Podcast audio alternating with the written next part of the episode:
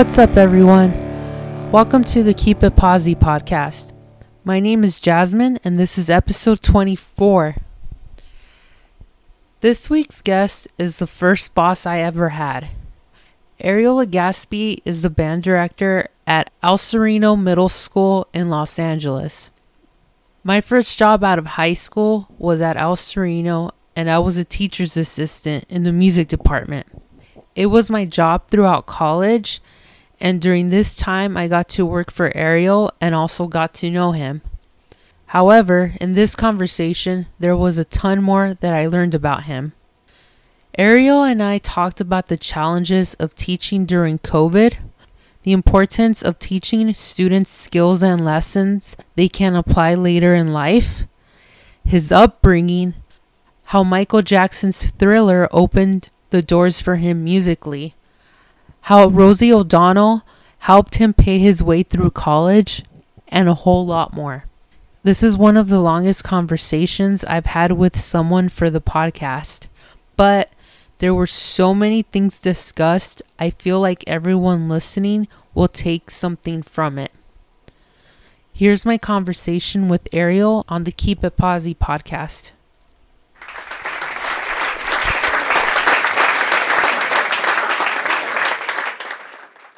Hello? Hey, Jasmine, how are you? I'm good. How are you? I'm doing good, doing good. Cool. It's been cool. a very long time. Yes, it's been a very, very long time. And Yes, it has. I'm trying to remember the last time I, I went to El Sereno, Uh huh. and it, it's been years. I got to be honest. It's yes, no, it has been years. I remember the last time you might have. No, I don't. I don't remember. It might have been for a concert or something that you went, if I Yeah. remember correctly. Yeah. and in, yeah, I, I wouldn't even be able to remember what year that was, honestly. How are you? How's everything? I'm doing- Everything's good. Everything's good. Uh, you know, just with this whole pandemic thing, just trying to stay uh, positive. It's hard to stay positive during times like this because you're home. You know, you're Yeah. home all the time. So, and teaching from home is challenging. I can only, and I see my daughter going through school at home, and she has challenges, and I can only imagine the students as well Mhm. going through their own challenges as well. So it's just uh, the the stay at home orders have been have been rough, and we still don't know what's to come. So with school districts, so we're still, you know, just trying to keep it positive. You know, Yeah. uh, just trying to stay stay positive the whole time through, through this whole pandemic.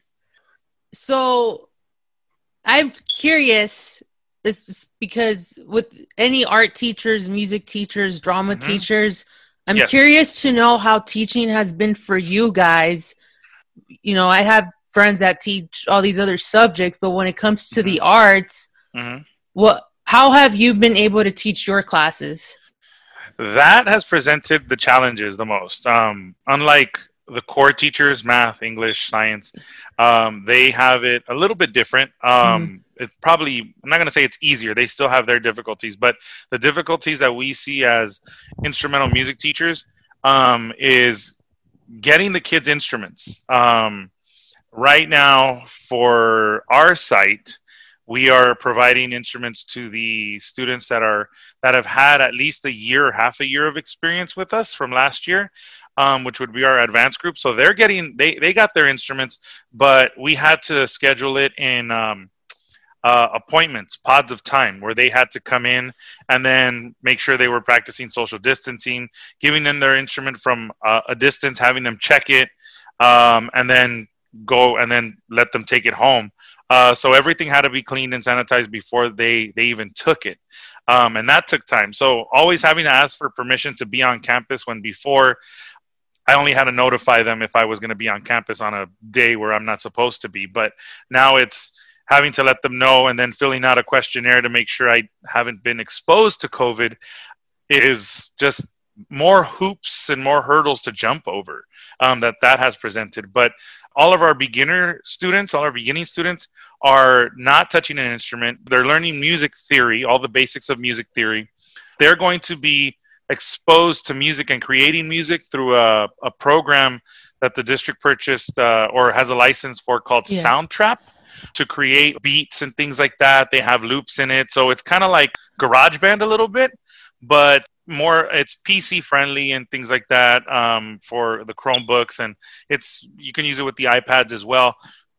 But that's how we're going to be using it. A lot of the teachers in the district are using that program, Soundtrap, for the uh, for for the students, and it seems to be presenting a lot of uh, positive things. So for for the kids, so we're going to start doing that in this upcoming month and showing the kids how to use that and make their own music, whether it be a rock mm. beat, whether it be a hip hop beat, whatever it is, but making them into mini producers, as I've been telling them. We're going to create you into mini producers. Yeah. Yeah. Well, that's fun. I mean, that'll be, that'll be uh, something new for them for sure. But then I'm sure for all of you teaching music, that's another thing to look at. Yeah. Um, since you guys have not been able to teach in person, and, and then who knows when when that'll happen again. So, when was the last time you've been able to, you know, because you also are involved with the LAUSD marching band. Mm-hmm. When was the last time you were all able to practice?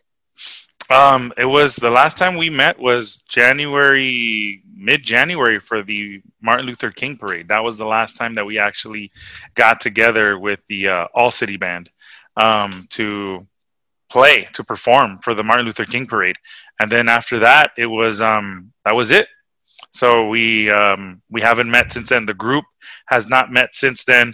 We're trying to get something off the ground, not a performance, but something virtual. Still provide something for the students via Zoom or virtual, whether just some sort of exposure to it. So whether it be finding time to rehearse online with them, mm-hmm. and then uh, recording maybe do a recording of a couple songs and then putting it together kind of like you've seen a lot of choirs and different bands kind of they're getting together and but they film their part individual parts and different at their homes. And then some very very good video editor and sound engineer puts it all together and it makes it sound like they all just decided to play together on zoom. So we're that's the that's one of the projects that we're going towards uh, to do that. And also trying to build our leaders in our in the group that are some of the seniors, some of the leaders within the sections of each of the marching bands. So just trying to create uh, a leadership program as well to help build the future leaders of uh, mm-hmm.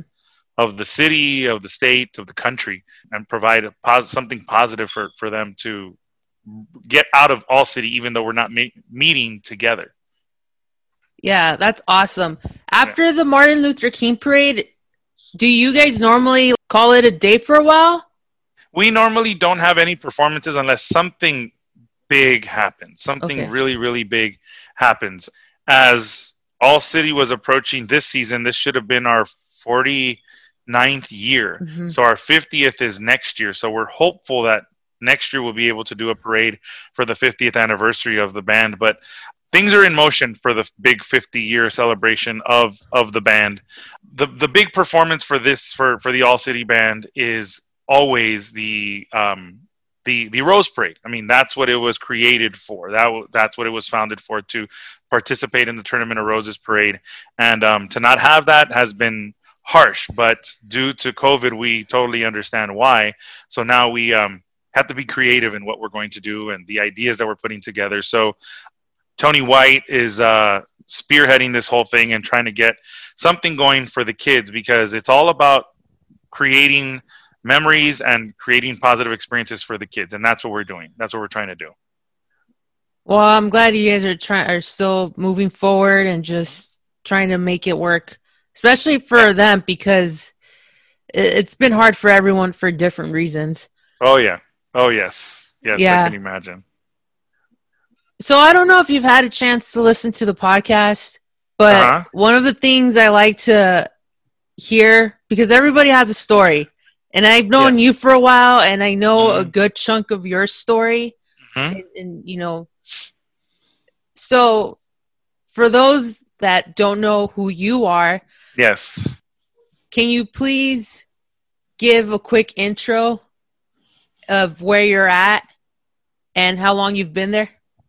Oh, okay. Um, well, my name's Ariel Legaspi. Um, I'm the music teacher at uh, El Sereno Middle School. I've been there now for 14 years. um, at El Sereno Middle School, and um, I uh, am a graduate. Uh, I'm a product of LAUSD.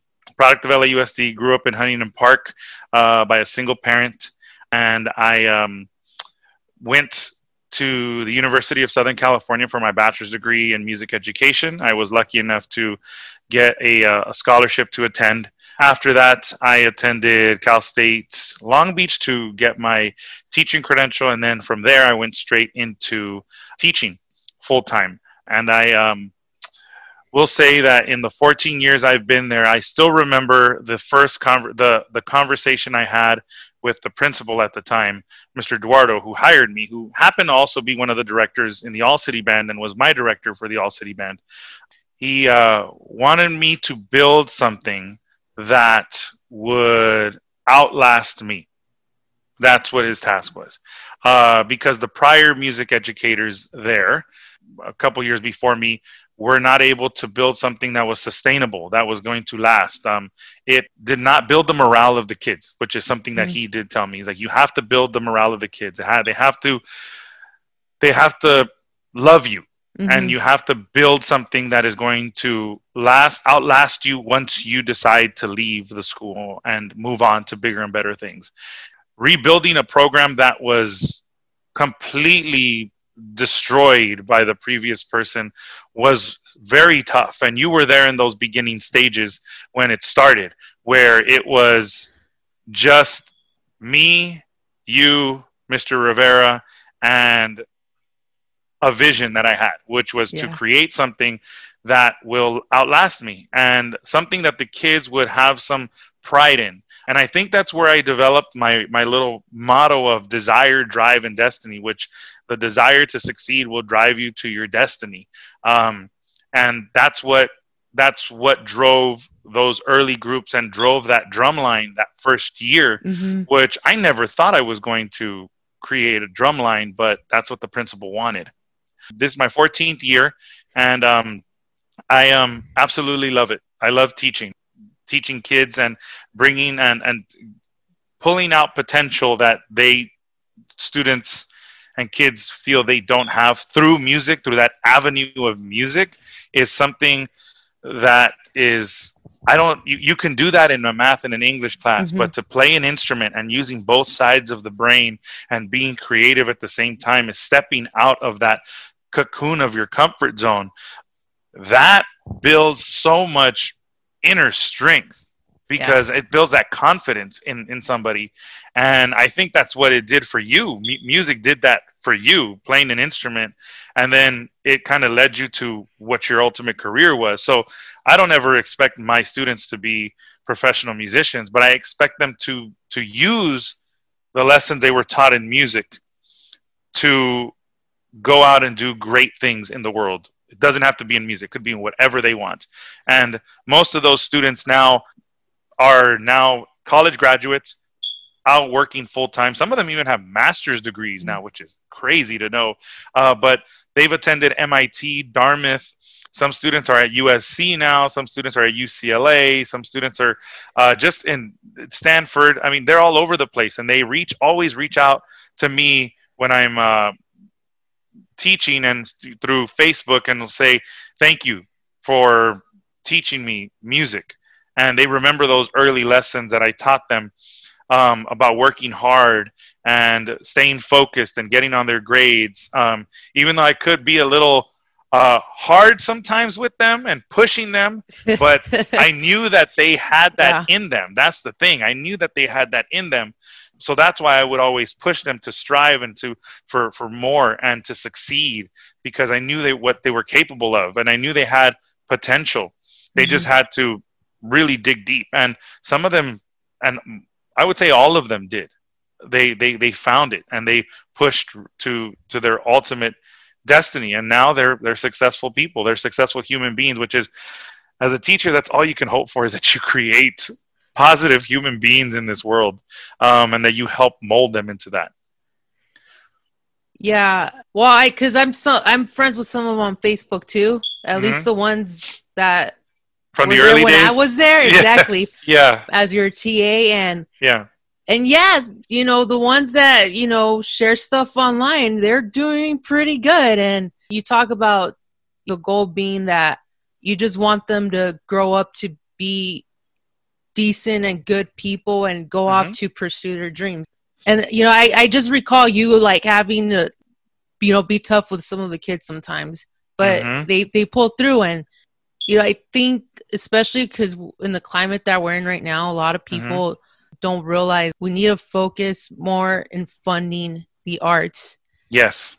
And yes. and and because I recall I mean, I think you and Mr. Yanes were lucky that you had the support for, from Mr. Eduardo, and that's mm-hmm. because mm-hmm. he was also a musician himself. Mm-hmm. So he had a way to fund fund, fund the program. He yeah. would he had ways to help out, but that was still like, no, we got to go out and we still got to do more. And mm-hmm. you guys went out and still did it. And that's why you guys are still doing it, mm-hmm. you know, doing your thing, whether it's at El Sereno or wherever else people go to. So, mm-hmm. Yeah, that's awesome. Yeah.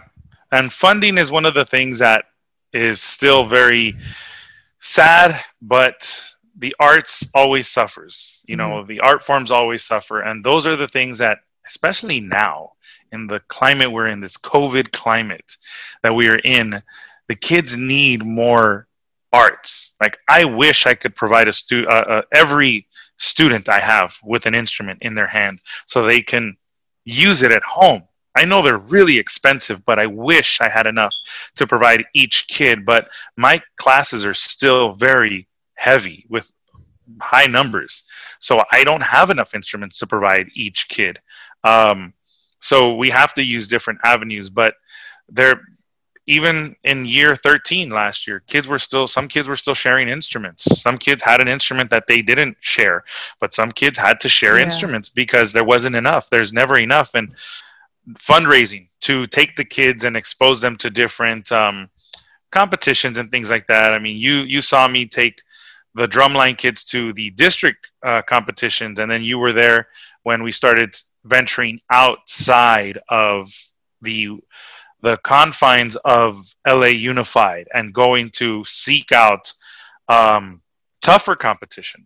Not to say that yeah. there wasn't any in LAUSD. It's just I knew there was more out there, and I wanted to, in a sense, deep down, I wanted to expose the kids to the competition and the people that they would run into in their future mm-hmm. outside of the zip code of El Sereno. I wanted them to step out of that and to compete at their level. Like we would go to them and compete at their level and understand how to compete with them.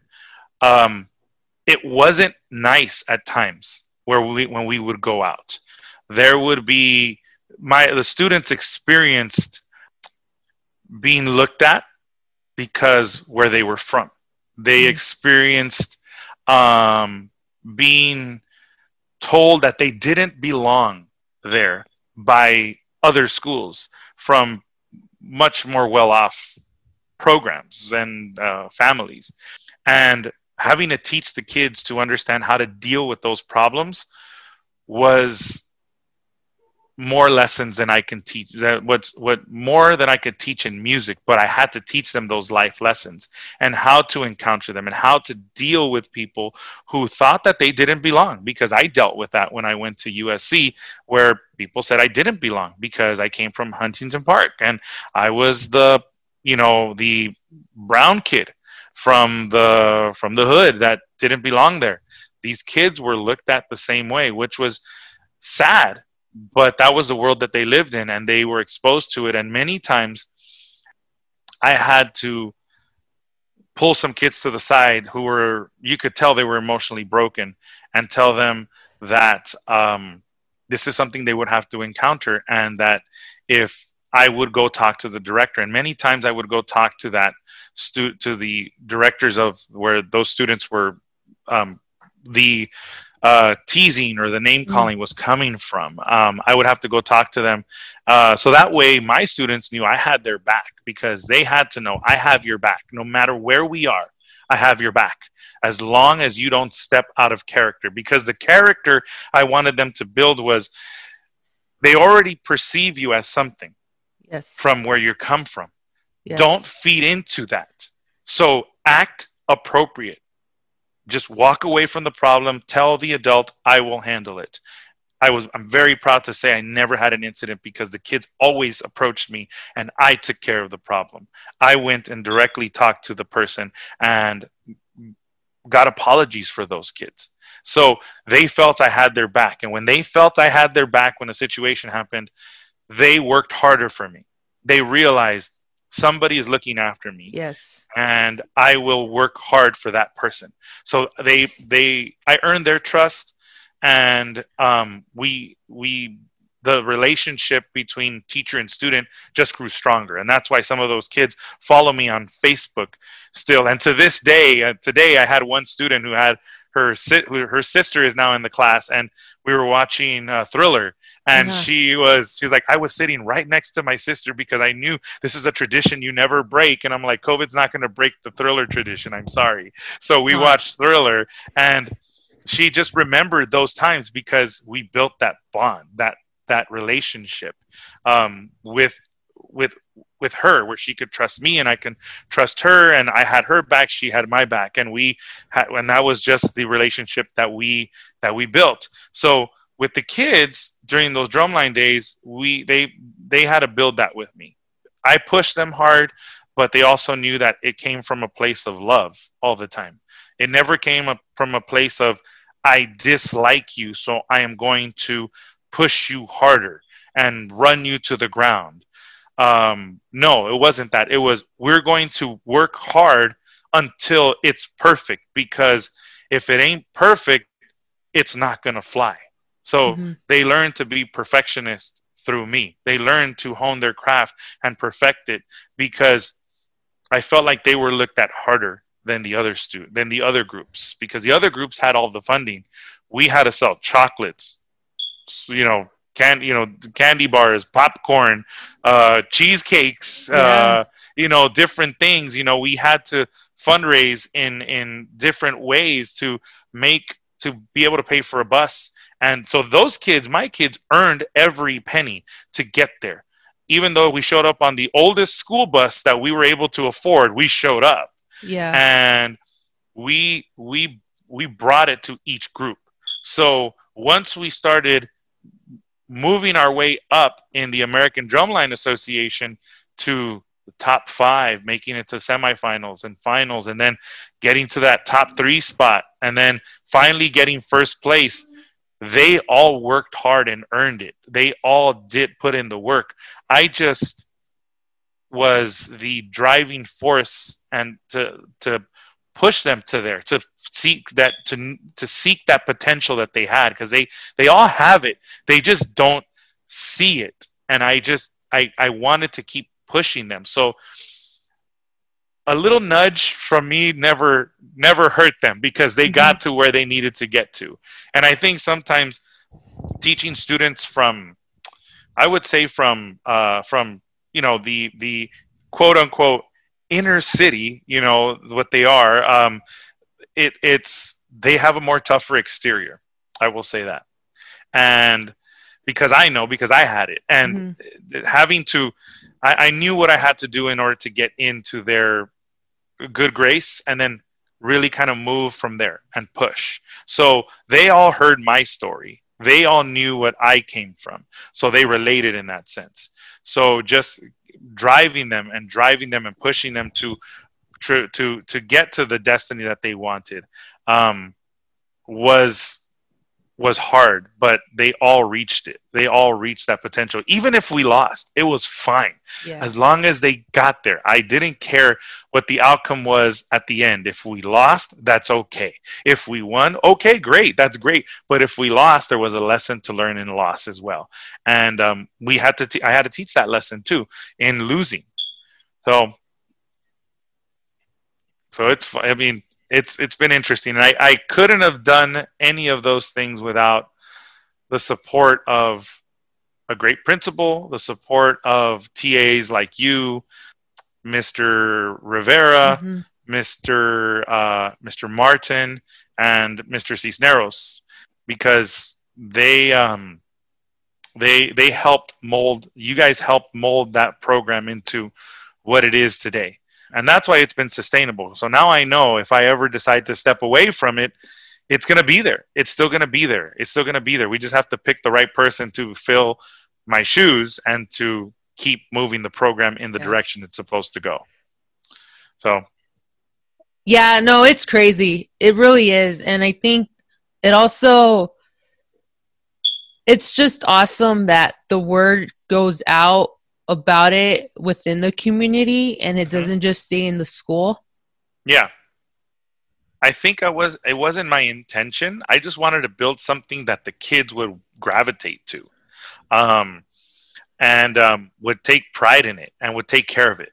Um, so I never I, I I never thought that of make building a reputation outside of the community it just kind of happened and once it started happening i had to create something a vision for it even further because i had created a 5 year vision and then i had to create i had my 10 year vision and now i'm in my 15 year vision it's like oh okay so let's we're looking at a maybe a possible 20 year vision. I, I, I don't know. I don't yeah. know how long I'll end up being there, but still, it's like the vision has kept growing and growing and um, evolving. It evolves. It constantly is, is, is evolving into something different. So much that I think uh, some uh, it's it's gotten really competitive. I've met new teachers that come up into the uh, into teach in the in the district and they hear they've heard about the program and they're like well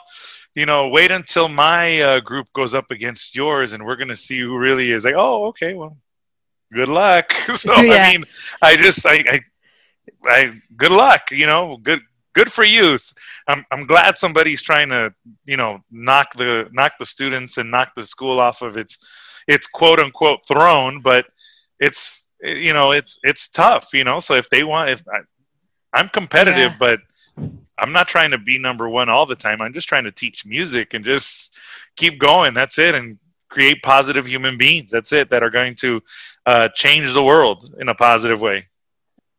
So, what musical groups do you have right now at El Sereno? We let's see. With me, I have the advanced band and I have um, the jazz band.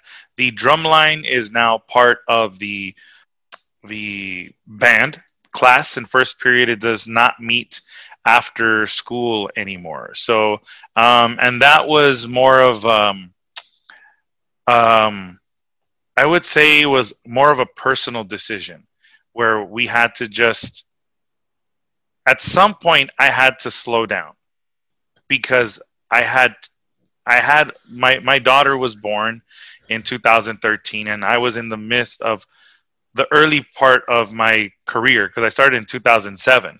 So I was still very, still young and still trying to create something that would uh, be sustainable and, and last longer than me. So we were going out and competing on Saturdays and going to band competitions, jazz competitions, drumline competitions, and it seemed like every Saturday was just busy. When it was just me and me and Alba, my, my, my wife, it was it was easy. It wasn't mm-hmm. hard. But once you add a child into the mix, then it's uh, it changes your priorities a little bit. It's like, okay, I need to be a dad. I need to be a dad, and I wanted to be, and I wanted to be the dad that I didn't have because I didn't grow up with my dad.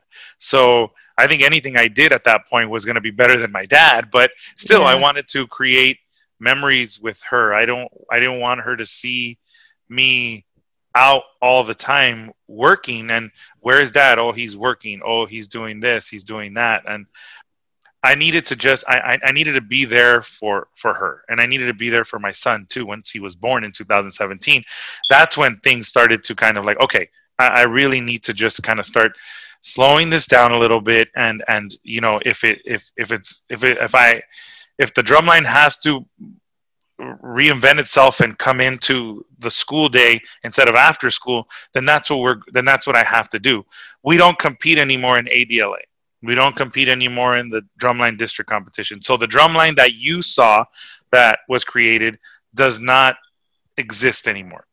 It is now mostly just the band and the jazz band and the drumline. Anybody that learns how to play drums is put into that advanced band class, and we work from there. So we don't do the drumline is is a different type of drumline now. It's not as competitive as it was then because I had to be I have to be a dad. You yeah. know, I have to be there for for for my kids and um the parents understood and I think the kids under I think the kids understood too. They, it saddened them, yeah. but they understood because those kids that are now that were growing up that grew up in that drum line and are in college and see me on Facebook and Instagram with my kids, they um they they understand. Like they understand why I did it. They mm-hmm. they understand why it had to happen. Um and it, it, it hurts me because that was like it was some it was something I created and I kind of like we went out on top. I will say that. We we got first place and then it was like it best way to end is on top. And then we just at that the following year yeah. just you know we it kind of disappeared and we never we never went back we haven't gone back and people ask why don't you guys bring it back up? It's like well and the people that are asking are the people who have um are, are young teachers no kids so they have all the time in the world yeah. to invest in everything and it's like you go after it man. You go after it. You just you, you go. You yeah. do it okay? Do it all before you have kids because once you have kids things change. So yeah. Yeah, no, I I see that. Uh, priorities change, and and once the kids start getting involved with their extracurricular activities, you know, that's the other thing that gets in there.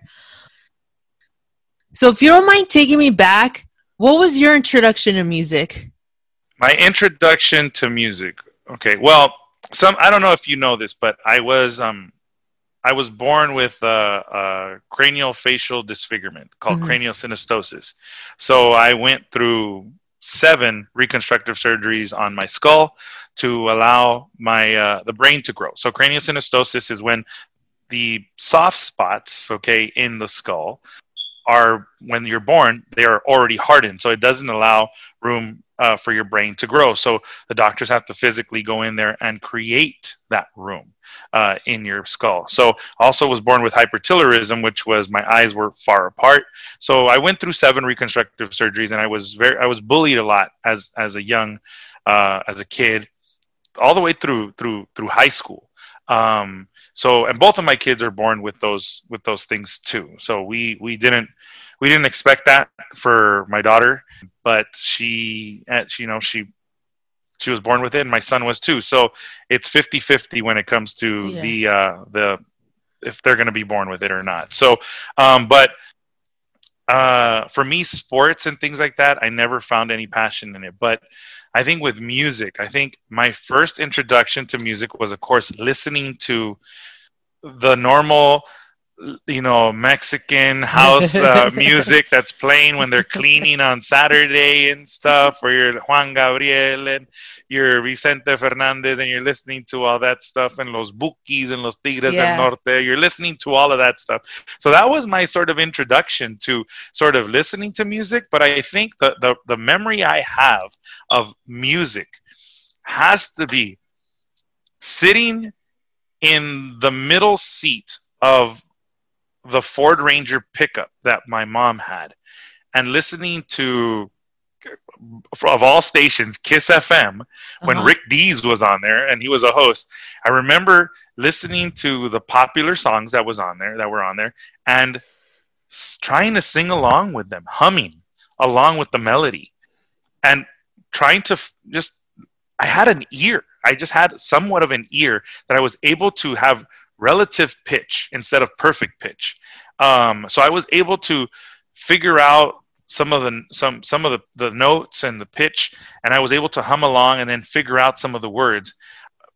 I remember trying to write out lyrics for songs. I have I have a, I have a very profound memory of of trying to write out "Losing My Religion" by REM f- to sing in my fourth or fifth grade class for mu- the music portion of the class. And I Oh, remember wow. sitting there writing out the lyrics. I had, of course, limited vocabulary in the fourth or fifth grade, so I was trying to listen to that song over and over on a sing uh, the when they used to sell cassette tapes it was the single of losing my religion.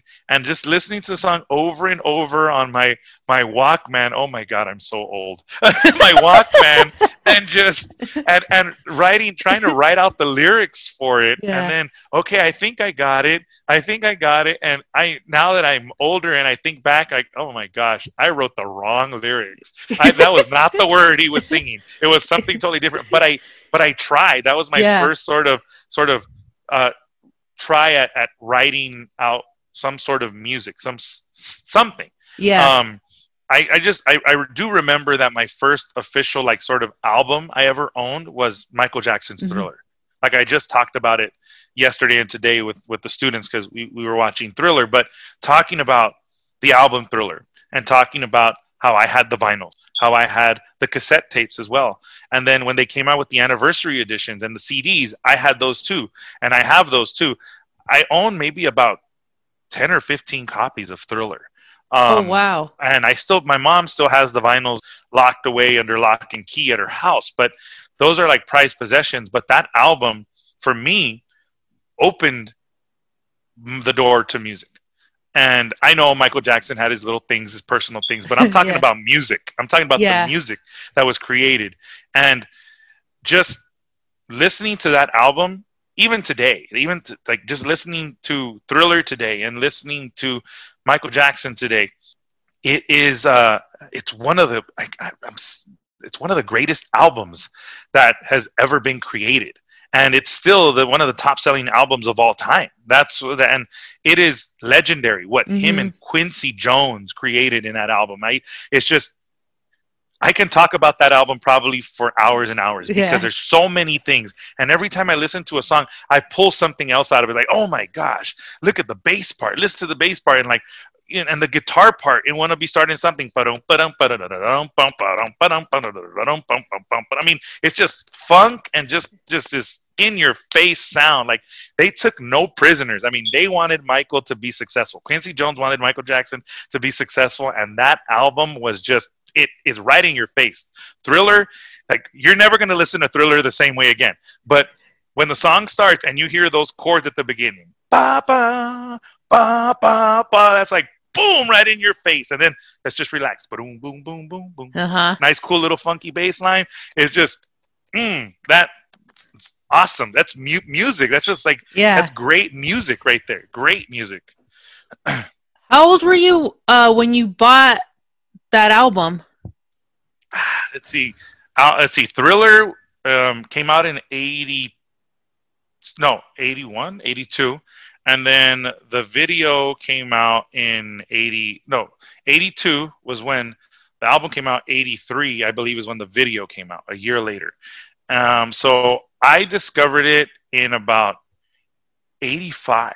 Mm-hmm. So I was about four years old. Yeah, four years old when I discovered it. And um, I think it was because my mom rented a VHS from, you know, the the video store, and it was the the thriller, uh, the making of Thriller, and I got to see the entire short film, and I got to see the making of it, and I just fell in love with it Yeah. you know, I fell in love with that album.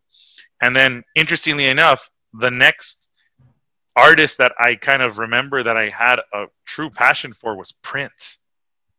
And Prince and the Revolution, Purple Rain. I mean, it was awesome music. Like, I, I literally had the, the Michael Jackson uh, jacket. uh, tried to do the moonwalk. I really tried. I still can't do the moonwalk, but I really tried. And then I even had my mom buy me like a fake guitar because I thought I was Prince. You know, and it's just like that was my intro. That was music for me. That's what I remember. Yeah. Like those memories are fond for me from listening to Prince and listening to Michael Jackson and being a fan all those all those years of, of my and still to this day being a fan of both of those artists. When when Michael Jackson died, it's like a part of my childhood died Mm-hmm. and I cried. I cried so much because it was it, it was it was so sad. Like it broke my heart because I never got to see him perform live. I always was a fan of his. During the funeral, watching it on TV, I was crying the whole time. It's just like it's when you like.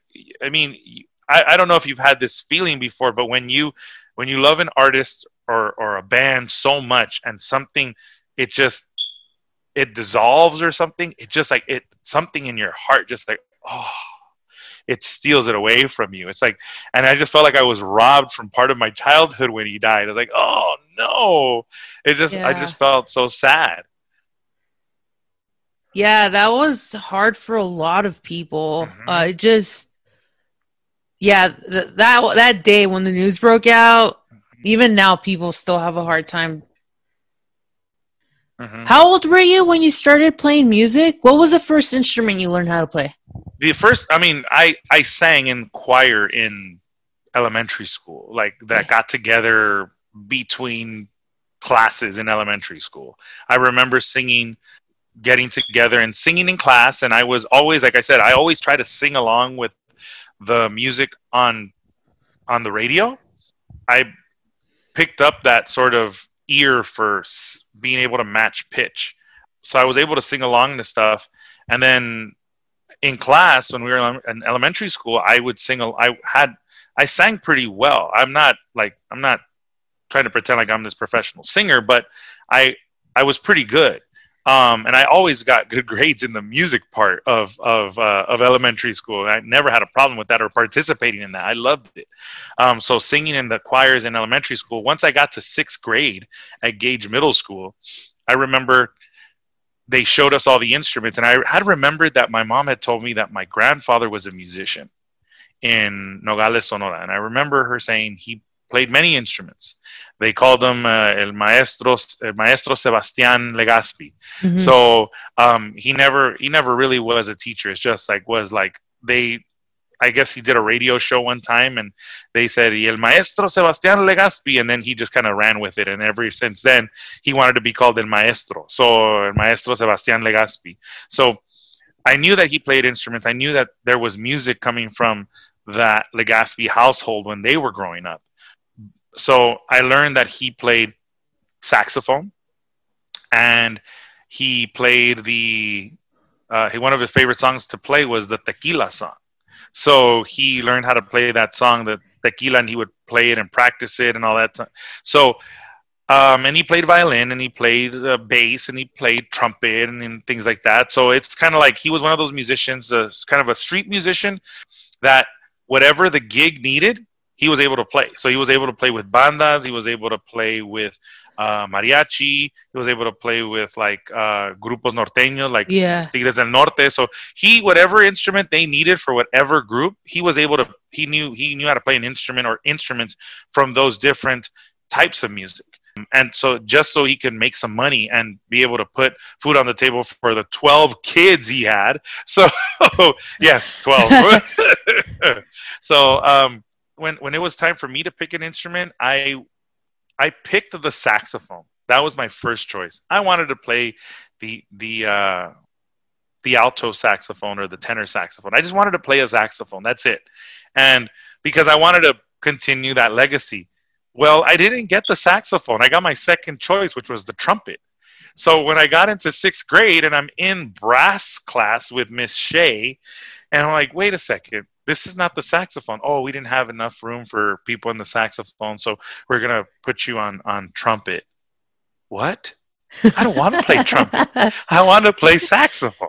So I stuck with the trumpet, and um, like I tell the, the the students, trumpet has been um, has uh, you know it's uh, has gui- has guided me through my career and guided me to the successes that and built the home that I'm that I live in now and the the the life I have that that my second choice wasn't too bad. I mean, yeah. it was okay. So I mean, I, I did pretty good with myself with my second choice. So it was um so I mean and I and I still you know I still play you know I still play. So the trumpet is became my my choice. So in the sixth grade is when I started really playing trumpet and the whole time in in those early middle school years i remember my mom telling me I don't want a mariachi player in my house. I don't want a mariachi player because she had the experience of my grandfather. So she didn't want another musician that was constantly working evenings at bars, out at parties, getting drunk, and all this stuff around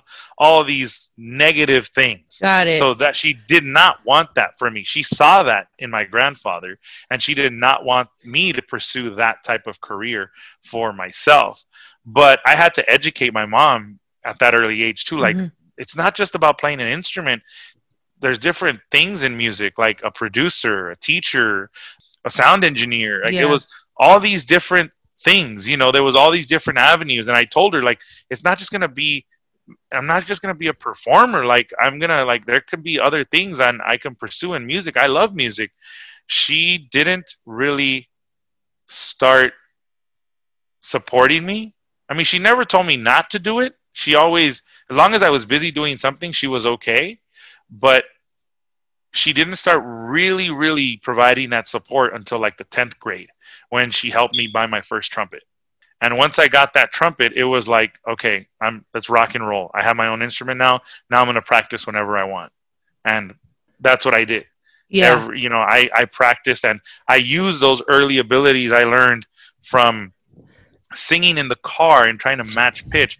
I I, I honed that to playing the trumpet, where I would listen to something, uh, a song from, you know, whatever artist it was, you know, um, whether it be Arturo Sandoval, whether it be something, you know, uh, a cumbia or something, and I would listen, and then I would try to figure it out on my trumpet.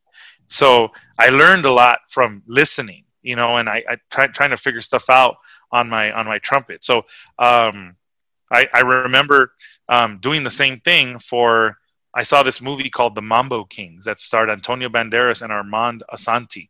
They are uh, two uh, guys from Cuba that came into into New York City and they wanted to make it big and they wanted it was when the big uh, Latin music explosion happened in those early, I think maybe like the Desi Arnaz and Lucille Ball days, so what, yeah. like the 50s and 60s. They wrote this, uh, these, uh, they had this mambo, they had this different type of, you know, music, uh, Latin music, but they had this bolero, which was the main theme of the of the movie. That's called "Beautiful Maria of My Soul."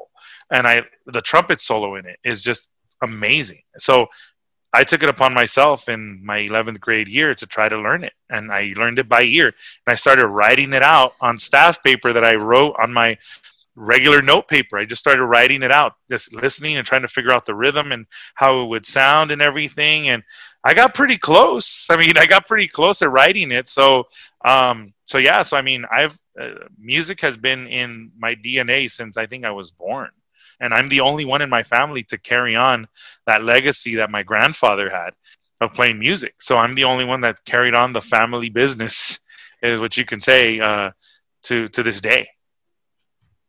When did you know you wanted to be a music major, or did you did you know you wanted to go to college for music? I didn't. I really didn't. Like I was I never thought about college until maybe the end of my freshman year. I thought about it, but I didn't really put a lot of attention to it. The story is we performed at the Shrine Auditorium with my high school band for graduation that that year. So I got to play in the pit of the Shrine Auditorium where you know the Academy Awards are at and things like that. Well, the old then when they used to have the, the Academy Awards at the Shrine, so I got to play in that pit that many great you know studio orchestras played for the Academy Awards.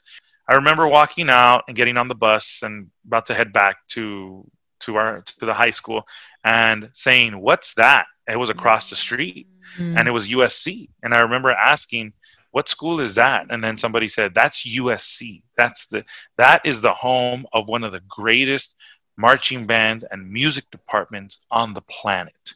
And I said, "I want to go there." And then somebody turned around and said, You're too stupid to go there. You'll never go there. And I just remember turning around and telling that person, Watch me. Lo and behold, I went to USC. I think around my fresh my freshman year of high school, sophomore year is when it started. I started kind of transforming everything. uh, because my my math teacher, Miss Weiss, um, God bless her. If it wasn't for her, it wasn't a music teacher; it was a math teacher who actually, and like I remember, I said earlier that uh, whatever uh, my subject, as long as it pushes them to to be successful and do something. Well, this teacher, math teacher, pushed this music kid to go and be successful because she pulled me during algebra one and said uh, at the 10 week report card and asked me Do you see your grade? And it was it was a fail. I had a fail in algebra 1 i was really bad at math and it was my sophomore year. I was kind of getting used to high school and having fun with it. So she said what what what college do you want to go to? That was the first time a teacher ever asked me what college do you want to go to? And i said well i had said a few months earlier that i want to go to usc so i said i want to go to usc do you think an f is going to get you into usc and I said I, I don't think so, Miss Wee's like, no, in order to get to USC, you have to have straight A's, you have to do honors courses, you have to do AP courses, you have to go above and beyond the Call of Duty in order to get into that school. And these grades will not let get you in. In fact, if you want to go to USC, you need to go to summer school and make this grade up, or you need to go to winter school. That's when we were on tracks in mm-hmm. in uh, in high school in uh, LAUSD at the time. So I was on the eight on eight track. So I had January, February off, and then July, August off. So she said you have to go to winter school or w- winter session, or you have to go to summer school to make up this grade because this grade will not look good on your transcript to try to get into USC. Okay, Miss Weeze. I listened to her. It was like somebody just opened my brain and said, "This is the pathway to get in, and you have to do this." Like, okay, okay. So I did it. I, I that that following second semester, I got an A in her class. I took on tutoring, and I got good grades for all of my classes. I found it easy to get A's at that point once I figured out like the the formula to get good grades. You just have to do the work and be consistent. That's it. So yeah. I um I continued on that path. Went to went to winter session, got an A, um, and then I took honors and AP courses my junior and senior year because she flipped the switch in my brain. And it was all USC. I want to go to USC. I want to go to USC. I want to go to USC. That's all I could tell people. I want to go to USC. Well, what about a Cal State? No, is that USC? No, then I don't want to go there. I want to go to USC. So yeah. I just wanted to go to USC. That was, I was driven. I had a goal in my mind. And that's where this whole the mantra desire drive destiny. I had a desire to go to usc that was my drive and it took me to that destiny. So that's where that mantra comes from too. It's just like you get something in your head i want to do this and you're obsessed with it. You have to obsess over it and then just let that drive you to get your goal to to that destiny that you want. So and that's that's kind of the the story of my my of college you know of why, how i wanted to go to USC, my obsession. What did your mom say when that whole, all of that was going on? When that's when you decided you wanted, that's where you decided you wanted to go to, and then your math teacher gets on your case about it. Well, she was well. My mom was already on my case about it because my mom is like your mom. You yeah, know, they okay. rule by by the hand and the the the chancla. You know, it's like oh, you know that's how they they rule with an iron fist. You know, so yeah. that's how my mom was. She kind of was like okay, and because she didn't really, she knew I she knew she wanted me to go to college. She just didn't know how much it was, and she didn't know a lot about it. So, and I mean, she was a single mom, so she mm-hmm. didn't really have a lot of time because she was working 16 hour shifts. Um, she worked, she still works there. She works at Cup of Noodles. So she is the quality control uh, supervisor for Cup of Noodles and um, in Gardena. So she's been there for 40 some years. So um, she worked long hours and overtime and weekends sometimes. So she didn't have a lot of time to invest in learning about this stuff. Not like today, where it's very easy, where you can turn on your phone and look for it. You do a yeah. Google search. So when I told her how much each semester cost, she was, oh, okay. She never said no. She said, okay, well, we'll figure it out. You know, we're going to figure it out. She was ready to take out a second mortgage on the house. She was ready to do whatever it, she had to take, do take out loans if my financial aid didn't uh, was not going to be able to pay for it, things like that. She was ready to take on that, to take on you know debt to for for for me to do that. But luckily, you know, things were different. You know, interesting little story. I don't think I ever told you this, but um, because of everything that I was born, you know, I was born with, they uh, they wrote a news article about me in the LA Times in 1999. I uh, it was about my my my journey through my surgeries and being bullied and everything, and that caught that got into the hands of Rosie O'Donnell, and Rosie O'Donnell saw that on a plane ride back from LA to New York City, and she called the school I at the the high school, Huntington Park High School, and I was on my way to a doctor's appointment. I remember the principal running out and saying, uh, "Ariel, Ariel, Miss Legaspi, there's an important phone call for you. You can take it in my office." Okay, so we walked into his office. First time I was ever in the principal's office. Okay, and I sitting there, and he's like, "Yes." He's like, "I have mom here, and I have I have uh, Ariel here. So I just need to get your uh, I just need to get her permission to so you can talk to Ariel." And then of course my mom said, "Yeah, uh, whoever it is, that's fine." Um, like okay, so and I he hands me the phone. I'm like, "Hello," and then I just hear in the in the other side of the phone, "Hey, kiddo." I'm like, "Hi," like. And I'm like, who's and I'm like, who's this? like, it's Rosie O'Donnell. I'm like, shut up. And I'm like, yes, like yes, it's Rosie O'Donnell. I'm like, really? Like Rosie O'Donnell, the one that has her own TV show and has been on like in movies? And like, yes, yeah, that's me. It's Rosie O'Donnell. Then I'm like, oh, oh wow. How are you? so trying to make conversation. She's like, I'm fine. She's like, I, I, I read this article about you, man. And wow, you've been through a lot. Like you're an inspiration, man. I'm like, oh, thank you, thank you, I appreciate that. And she's like, well, I'd like to invite you to New York. You know, to come and sit with me on my talk show and uh, talk to me about your experiences growing up. I think the world needs to hear about this. Like, okay. I'm like, sure, that's great. And it's like, would you mind if I send a camera crew out to interview you a little bit before you come out here to New York? I'm like, sure. And then she's like, you don't have to pay for your trip to New York. I'm going to cover all that. Don't worry about that. I'll put you hotel and for you and your mom. I'm like, oh, okay, cool. This sounds great. And like, okay, we'll get in contact with mom and uh, we'll figure something out, you know, for you to come out. But I just wanted so, and then on, it was like a month or two later, there was, you know, I was being interviewed in Los Angeles by a, a camera crew. And then um, uh, a month later was in New York City. And, um, you know was sitting on the set of the Rosie O'Donnell show, and I got to see this whole little video they put together of that article of the article, but in sort of a, a visual format now. Uh-huh. And I remember sitting backstage waiting to be called out as a guest on the show and thinking, "Oh my God, I've been through a lot." You know, like I've I've been through so much in what with these with with what I was born with, the craniosynostosis and the hypertelorism, I've been through a lot. And I'm surprised I'm still standing here. And they, um, so I came out and she introduced, you know, she introduced me. She said, "Hey, great meeting you. You know, uh, we talked on the phone. So nice. I read that article, and then, you know, it, it, re, you know, kind of re talked about my story a little bit, and then she asked me, "Do you if I enjoyed Kellogg's Frosted Flakes? If I enjoyed Kellogg's products?"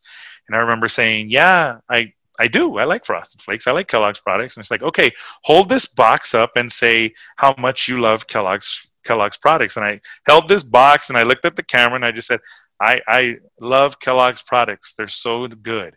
And then you know she's like, "Okay," and she's like, "Well," um, and she's like, "And I hear that you." are having a tough time getting a job because I wanted a part time job to help pay for if I got into USC because I had mm. just auditioned for the school. And I went and auditioned at UCLA and was going to do the Cal State circuits to try to get into music. I knew I wanted to do music. So I was um, already trying to figure out a way to make money, but nobody wanted to hire me because, you know, I have a scar that runs from one ear to the other from the surgeries. And everyone thought that because of that, I couldn't do a physical labor job, pushing carts at Sam's Club. So yeah. sorry, sorry to Sam's Club for putting them on blast here, but you know they didn't hire me mm-hmm. because they they wanted me to do 50 push-ups at an interview. Well, they didn't have the other guy do 50 push-ups because he didn't have a scar on his head, but I had a scar on my head, and they were trying to make me do push-ups, and they said, "Well, can you do this? Are you sure you can? I mean, are you physically able?" Like they, all the questions were leaning towards that. So, so what Rosie O'Donnell did is she was able to get me a job at the Gap at the Cerritos Mall. So I worked at the Gap at the Cerritos Mall. So she told me on the show that I had a job at the Cerritos Mall with at the at the Gap. And then the big thing was I was getting a uh, a year's supply of Kellogg's products. I was like, oh, okay, cool. I'll have breakfast for the rest of the year. And then she's like, but the other big thing is that um, anything that you that I would have that I made at the Gap for my part time job that I would keep for myself to spend on the weekends and for myself because Kellogg's was going to pay for the entire college tuition. And I found that out live on TV. So I broke down. Right oh away. my God. Yeah. So I got a full ride because of my journey of what I had from when I was born up to that point. So it was, it almost like, I don't mean to get religious here or spiritual, but it's almost like I was handed a bad deck of cards when I was born and these hurdles that sort of God wanted me to figure out a way to get through these. And was I strong enough to endure these battles of surgeries and, and bullying and being teased? I mean, when I talk bullying, I'm talking horrible bullying, like just mean, putting me down to where I was nothing. I couldn't, I didn't want to play. I didn't want to go to school when I was in elementary school for a while. And I was able to survive that. I was able to endure those things. And then to have all of these hurdles, having, you know, having my biological mother leave at the age of 10 and being le- and being living with my aunt who I see is my mom who I uh, you've met her be- mm-hmm. before that that is mom to, to me mm-hmm. um, to having my my dad not raise me at all all of those things like that would and, any person should not be should not be able to come out of that and be in one piece come out in one piece yeah. without any and without having really really uh, uh, their life turn out in a negative way i instead was was trained in the mentality of my from my mom who is my aunt but she's my mom she trained me in the mentality of you were born for a purpose don't ever forget that. You were born for a purpose. And every time I would get down on myself, it's like, you're born for a purpose. You were born for a reason. You were born for a reason. Don't let them get you down. So I kept fighting and fighting. And I think that's what drove me to what I am today because that story got me the ticket into my next chapter in my life, which was going into going into USC, and then there was more battles there. There was more hurdles because now I was I had to deal with kids who had were you know trust fund babies, you know, and had money, and they didn't have to worry about those things. I had to I had to work with those kids and navigate those waters. So it was my, my life is like one of those things where like, oh wow, you're still here? Like you're still alive like you're still standing like you there is success you know yes. like if you have it if you have bad cards dealt to you in your life like you can turn it around there is a way to a path to success and do something and i think like that's me like i've yeah. i've done that i've been able to to do that and and and harness that those those negative aspects and harness them into positives for my life so Wow. And I know it's something you never heard of before. I never told you that. It's something yeah. I hold like close to the heart. And I don't really tell people about it because not because I'm embarrassed, but because it's um you know, it's not and it's not that it's in it's not significant, but I I don't know, like it just feels like I'm gloating about it if I talk about it, you know, but it's like it's it's an awesome experience, you know, to to be able to say that, but I I wouldn't have been on that show if it wasn't for for what the cards that you know I was dealt dealt uh, when I was born by you know by God, and it was ultimately my my my a, a, challenge that He put me up to, and I was able to surpass it. And I think I, I just I, I I always say I, I always think to myself, and I say, I think this Rosie O'Donnell thing was His way of saying, "Good, here, everything you've done, good, good job. Here's your reward. Okay, now continue the journey. Like, okay, cool. So that's the way I see it. I yeah. may be completely nuts for thinking it that way, but that's the way I see it. That's the way I kind of see that is that it was, it was, that's what I was dealt with. And it was, it was hurdles and roadblocks that I had to surpass and overcome and learn these lessons. And if I did, I would hopefully be rewarded at the end and never expecting anything, but I was. So it was a blessing. And I think that was the blessing that he that I would receive from God in order to that, you know, for for being able to surpass all of those things that I did as a youth. Yeah, so Wow. Ooh, I haven't said that in a long time. wow, thank you for sharing that. I had no yeah. idea. Like yeah. I knew you had gone to USC on a scholarship, uh-huh. but mm-hmm. as far as how it all happened, mm-hmm. that's a really that's a really great story, and I'm I'm glad to see that it um you were able to jump over those hurdles because mm-hmm. that's really cool. Wow, mm-hmm. that's awesome. Yeah. So you got so you go to USC and you yes. do your thing. You get your bachelor's in what mm-hmm. was it? You said music. Uh, music education. education. Music mm-hmm. education.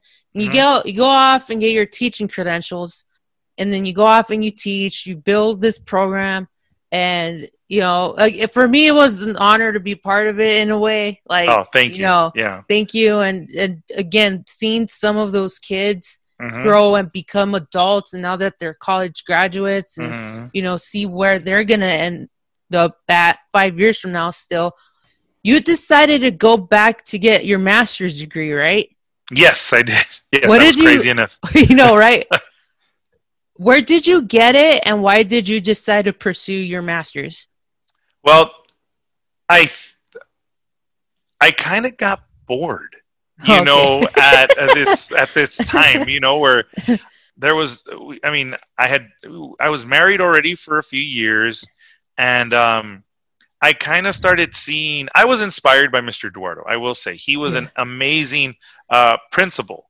and i wanted to be an administrator I want to be like a like a principal someday, or be the director of visual and performing arts for uh, for a district, and be able to provide music and art to well visual and performing arts to students so they can imp- imp- provide that impact and that that those memories that I had. I wanted to see if I can do that. So those were the those were the two goals. Um, and I thought, okay, well, I'd like to pursue a master's degree. Okay, well that thing's going to cost money. So I was we were ready here at home to invest in that. But luckily, that Kellogg's money had created a little bit of a uh, interest because it was in a it was in a trust fund. So mm. they just keep reinvesting that money. So it accumulated, and I I hadn't touched it for a few years. So I had enough to get a master's degree. So I thought, okay, well, I need something that I'm able to still teach, do what I do, and then do it at nighttime. So that way I don't have to do it miss school or miss work or anything like that. So I got it through Concordia University, Irvine. So I uh, I met in a uh, a cohort at a local at a local uh, school in Rosemead. So the professors would come out to the school in Rosemead that was picked as the as the hub for that cohort, and then I would meet there with the professor and different te- and different students that were trying to get their master's degree, which was all working teachers, and mm-hmm. we all wanted to pursue that master's degree in uh, in administration. We wanted to be administrators, so we all pursued that master's degree together.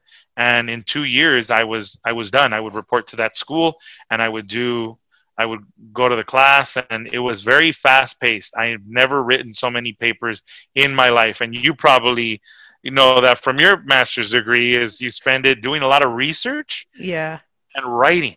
So yeah, you know, I I missed taking a test at that point. I was like, oh, but but yeah, so I got my my my master's degree in uh, administration from Concordia University, Irvine, and I still have not put it to use. The only time I put it to use was two summers ago, where I was the lead teacher at um, Legacy Vapa High School, and the principal there was my former band director at at Huntington Park, uh, Dr. Ed Tremis.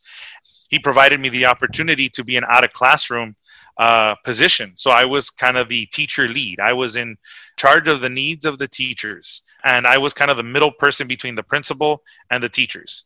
And I learned so much because I had been reading so many books on leadership from that point by John Maxwell, mm-hmm. uh, Jocko Willink, Mel Robbins. I mean, I was reading all of these like self help, but also leadership books and guiding towards those those and I and I was just building up all of these ideas when I when I'm when I'm when I'm in a leadership position I'm going to do this and I'm going to yeah. do that and I started adapting all of those things to the students when I would when I would work with the students those leadership skills that I had learned from my master's degree, but also reading my own reading stuff. I would I started applying those to the to to the kids, and um, it worked. And I thought, okay, once I build, once I get into a position where I'm going to be in charge of teachers or adults, I will have these tools. And when I got there to Legacy um, for the summer, I put those to work. I build I built relationships with every teacher, with the custodians, with the cafeteria manager, with the security guards, with the students. So I was well known by the end of the summer by by by everybody to the point where they were asking me, "So are you going to be working here in the fall?" because you know you're you're you're great to work with like you listen and then you you help resolve the problem and I was never afraid to get my hands dirty Mm-hmm. Um, if I needed to stand out in the front to work the to work the main gate to let parents in to pick up their kids or let students in, hand out visitors passes so they can take a break. I never was I, I never was too uh, above that position uh, because if it came on the walkie-talkie like, oh, uh, I need a break. Okay, I'm on my way. No, no, you don't need to. No, it's fine. Go, go, go, go, go. You know, I, I got it. You know, and I would, I, I did that because I wanted to build that relationship that I'm not, I, I wanted them to know that I'm not above any of these positions. Mm-hmm. And um, I think they all saw that at the end of it. I, they all saw that, and I and Dr. Tremis saw that too. And um, I was I was hopeful that I would um, you know have a position there, and I didn't. You know, I they they didn't have anything available at the time. So it was cool. So, but I know I can jump into a role like that and still be successful. So, um, still looking, still yeah. waiting, still hopeful of one day stepping into that position, into a position of, um, you know, as an administrator somewhere. So, right now there isn't really much because of COVID. So yeah. there's not a lot. So, but once everything starts to open up, it'll be uh, an experience. And I'm actually glad I got to experience. I'm experiencing this distance learning from the teacher side mm-hmm. because the administrator side will be different but at least if i know the what the boots on the ground are doing and how it is then i think the transition to administration is going to be easier in case this ever got you know knock on wood that this never happens again but if it does yeah. i will be well prepared because i know what those teachers are going through i can relate to them so yeah, no, you're right. So I just wanted to ask you one more question. Yeah, go ahead. you don't mind. It's probably going to sound crazy for me to ask, you know, mm-hmm. hearing everything you've been through and just mm-hmm. all your successes as well. How do you stay positive? That is um during I mean, you mean pre-COVID or during COVID? Is that what you're? Is that your? Is that or just? I, I guess. General? I guess in general, yeah. Okay. I. You know what? I. I. The. The thing that keeps me, I have to say, the thing, the the, the things that keep me grounded are my wife she keeps me grounded sorry i'm getting emotional but she keeps me grounded oh. okay she does keep me grounded if it wasn't for, for her i would not be able to um I, I don't think I would have had a master's degree because I, ha- I like the idea of it. Uh huh. But she was the one that gave me the nudge I needed at the time. Yeah. Like, do it. Like, okay, all right, here we it, go. Yeah. Let's go. Yeah. So, but I think my my kids keep keep me positive even though sometimes we can go a little nuts here at the house. So it's just every household, you know, but you know, you you you need a little bit of that in order to keep you sane. But um but I think that's what keeps me positive because I would not be I would not be the person I am if it wasn't for my mom, but I also would not be the person I am today that I've become if if it wasn't for for my wife and if it wasn't for my for my kids because they are the ones that are here with me every day. They have my back all the time. And whenever I have a bad day, all I need is a hug from them. Yeah. All I need is a kiss from them. All I need is them to daddy or a kiss from from from Alba to just say, "Hey babe, you know, we got your back even though cuz it's tough right now, but you know, they they got my back. Like they really really have my back. And I think that strong family unit is is what keeps me positive it keeps me positive it keeps me hopeful that I, I'm, I'm, I'm doing something right like i'm actually yeah. you know i'm doing something right in this world because there i'm helping those i'm going to help those two kids become positive things in the world. And because of that i've been able to do stuff great things with the with the students. Because now i relate to to the kids as as a dad you know like well you know uh, i wouldn't do that you know i, I it's so it, it's taught me lessons but they're the ones that keep me positive and keep me staying afloat. If and you know and that and way below lower on the list you know is working out and staying healthy. I get up at four in the morning every day, mm-hmm. except on saturday and sunday i'm not going to lie. But monday through friday i'm up at four in the morning and you know i'm working out at 5 a.m uh, that's my time to kind of like de-stress a little bit you know and then i come home and i see the positive in my life. My wife and kids you know those are the those are the ones that keep me positive that keep me staying positive and getting through this crazy time that we're at